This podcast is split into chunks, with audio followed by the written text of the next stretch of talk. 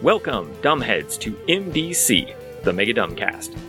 In this final leg of Season 5, I'm reading my way through every single goddamn page in The Revenge of Kang, the final module in the Time Warp Adventure series for TSR's Marvel Superheroes role playing game.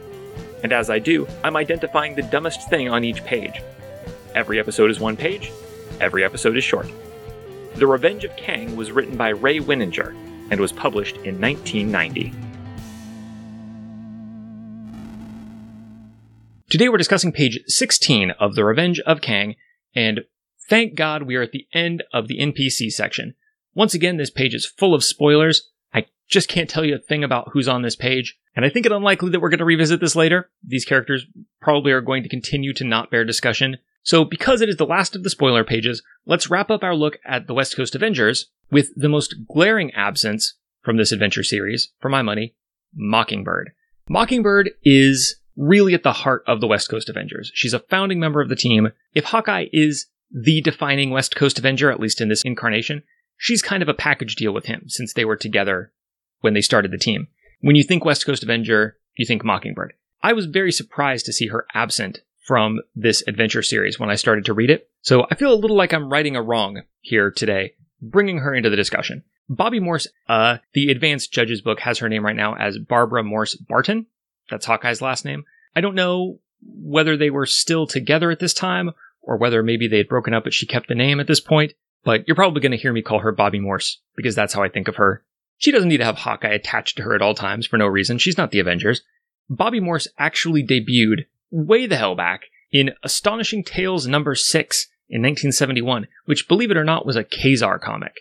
Uh, Ka-Zar is Marvel's pretty much Tarzan ripoff. He lives in the Savage Land, which is a special zone on Marvel Earth that's allowed to have dinosaurs so that people can have pulp jungle adventures there. She initially showed up as just a biologist, Dr. Bobby Morse. She does have a doctorate, and she got involved with Ka-Zar in the Savage Land. They had all kinds of adventures together. Her story also intersects Man Thing, so she was this sort of side character. What came out over the course of her run in Ka-Zar, though, is that while she is a biologist, she was recruited by S.H.I.E.L.D. right after she got out of school. So she's a secret agent whose actions as biologist Dr. Bobby Morse in the Savage Land have been secretly part of S.H.I.E.L.D. operations.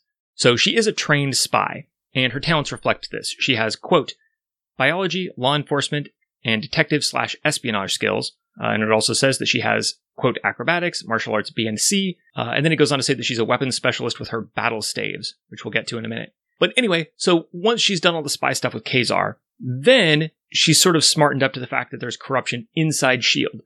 So she drops out of S.H.I.E.L.D. and she takes on a costumed identity as Huntress so that she can participate in a secret operation to re-infiltrate S.H.I.E.L.D., which she used to work for, to root out the corruption there. Then after that's been resolved, she goes to work for Nick Fury. While she's working with Nick Fury, she gets the nickname Mockingbird, and so that's where the superhero name comes from. And she gets this costume, she gets this superhero look, her battle staves. Then by the time that she runs into Hawkeye for the first time, she's a, a free agent just doing freelance work. She's left S.H.I.E.L.D. and she meets Hawkeye when she's investigating this company that she's investigating because they're evildoers and he is cluelessly working for, which is just like their relationship up and down. So they fight, then they work together, then they fight again under the influence of mind control, and then by the end of the limited series, they're in a bubble bath together. Because Hawkeye knows he's got to move fast. I'm sure his experiences with women in the past have taught him if they meet me and they think I'm cute, I've got like 72 hours to close the deal. Any longer than that, and they're going to realize that I am, in fact, me. So this time he acted fast enough, they got married. Then, once she's married to Hawkeye, then when Hawkeye becomes the chairman of the new West Coast Avengers, he naturally brings her onto the team. So, through really like a random series of twists and turns from comic book series to comic book series, she goes from being biologist side character to agent of S.H.I.E.L.D. to secret double agent against S.H.I.E.L.D.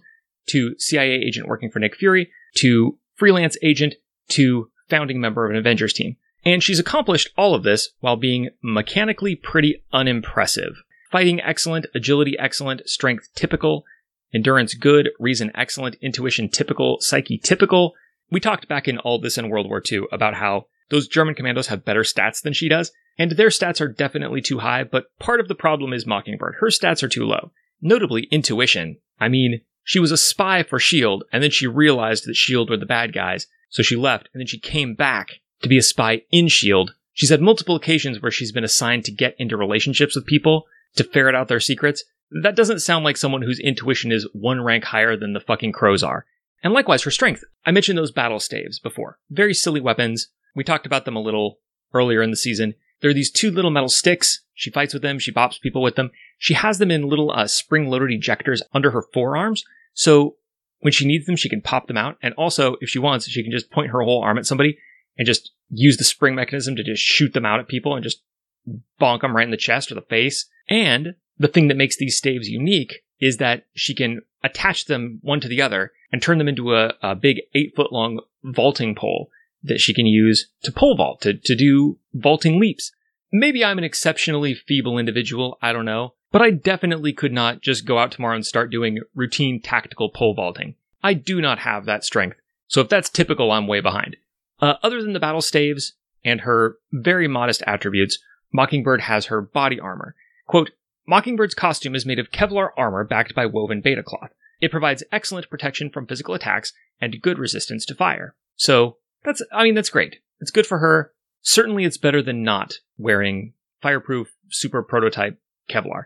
If you look at Mockingbird's costume though, and I'll put a picture of it on the visual companion over at patreon.com slash megadumbcast. If you check out that post, it'll be public for everyone, or you could just Google Mockingbird, although you'll need to make sure you're seeing her 1980s costume.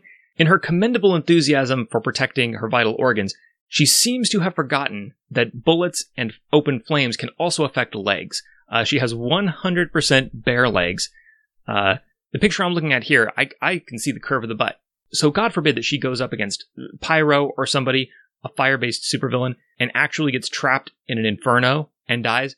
It's going to be a tragedy, but she is going to leave the most ridiculous corpse, no legs, upper half of a butt, and then a pristine upper body and arms with no head because she also has long sleeves on this thing. Uh, the, the area of coverage is basically like a one piece swimsuit and then long sleeves. And not just long sleeves, but like long flowing wizard sleeves.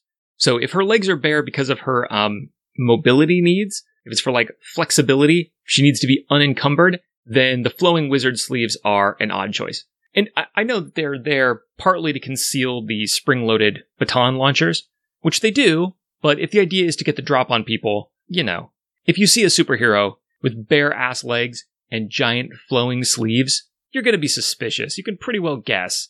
That's a giveaway. You can't not notice. Even a regular person. Like if I saw a celebrity on a red carpet wearing an outfit like this, anytime, bare legs, thoroughly covered arms, my first thought will be, oh, there's something fucked up about your arms. I wonder what it is.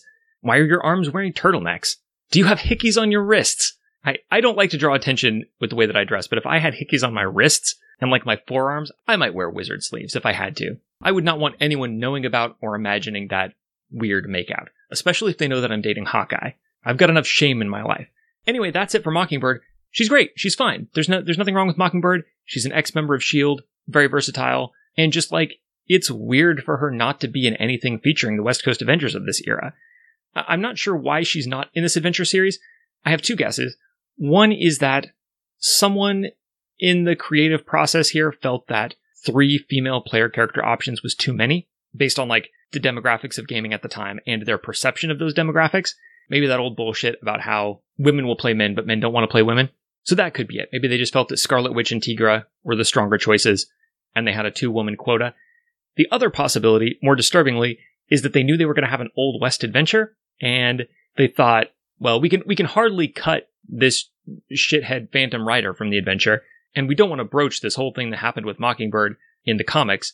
So maybe let's just have all the men in that situation just stick around, and then we'll take Mockingbird out and just leave her out of the adventure series so that we don't have to think or talk about it. That is not only a wrong decision, but a bad decision.